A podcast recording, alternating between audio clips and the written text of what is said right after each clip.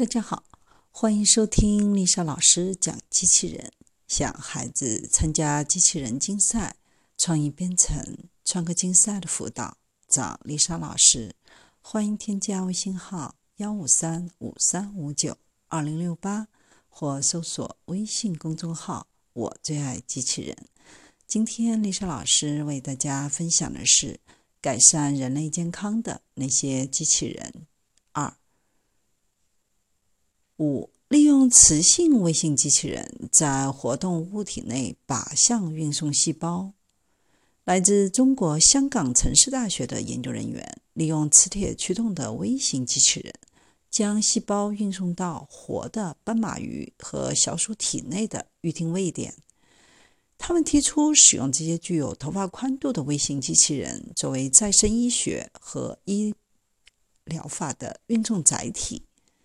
研究人员使用计算机模拟计算这些微型机器人的理想尺寸。尖刺的多孔球形微型机器人被认为是运送活细胞的最佳选择。他们使用 3D 激光打印打印出这些微型机器人，然后给它们包上镍和钛，从而使它们具有磁性和生物相容性。施加到斑马鱼和小鼠上的外部磁场，随后就可以引导这些微型机器人移动。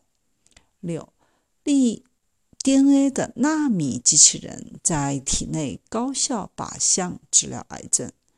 在一项新的研究当中，来自中国科学院国家纳米科学中心的研究人员发现，他们研究出的 DNA 纳米机器人。能够在血液中运行，发现肿瘤，中递送一种导致血液凝固的蛋白，从而导致癌细胞死亡。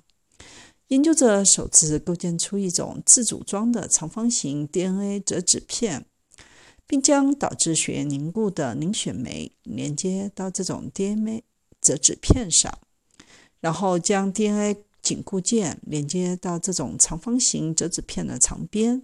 形成一种内表面携带着凝血酶的管状纳米机器人。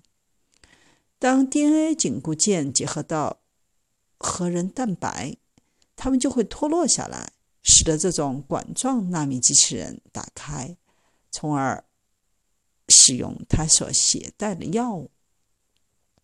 七，新型微型机器人刺激有机体的组织再生。来自波士顿儿童医院的研究人员通过研究开发出一种可植入、能够进行编程的医疗机器人，能够通过应用引力来刺激发育不良的组织进行组织生长，从而逐渐延长管状器官，并且不会影响器官的功能或诱发患者出现一些明显不适。这种机器人系统能够在大型动物机体中诱导细胞增殖，并且延长食道部分，可达百分之七十五。同时，动物依然能够保持觉醒，并且能够移动。这种系统或许能够有效治疗肠间隙的食管闭锁症，还能用来延长短肠综合症患者机体的小肠长度。肠间隙的食管间。手症是一种罕见的出生缺陷，患者在出生时部分食管处于缺失状态。当前治疗的方法就是 Focal 过程，这种方法能够利用手术缝线慢慢延长食管。为了预防食管被撕裂，患者必须被麻醉或处于昏迷状态，同时还要在重症监护室待上一到四周的时间。而长时间的固定不动，容易引发患者其他并发症。八、分解货物分子的 DNA 纳米机器人。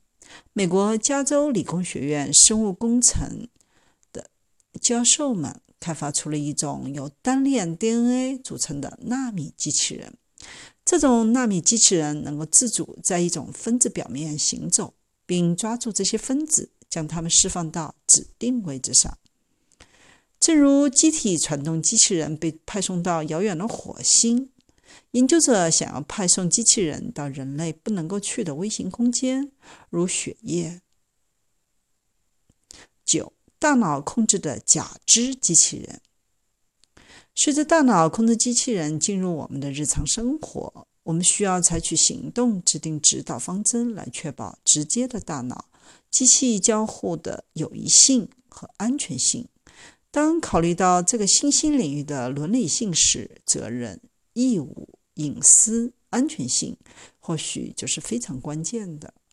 半自动机器人没有可靠的控制或覆盖机制的话，如果使用它来抱起婴儿，可能会被认为是过失操作。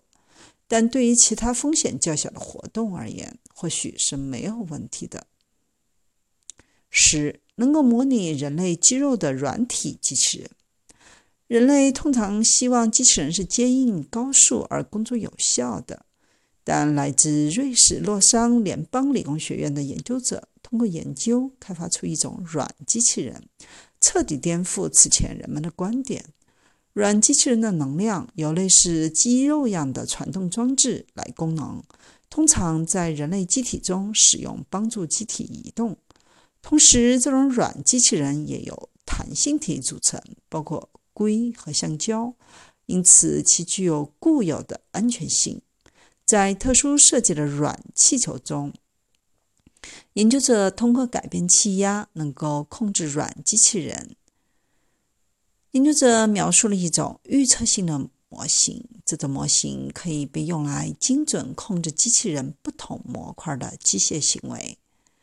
它的潜在用途可以包括对患者进行恢复、处理脆弱的对象、拟生态系统以及家庭护理。这些模型能够准确地预测一系列模块如何移动。模块由间隔和夹层槽组成。这样像黄瓜一样的传动装置能够拉伸五六倍的长度，并且在两个方向都能够自动的弯曲。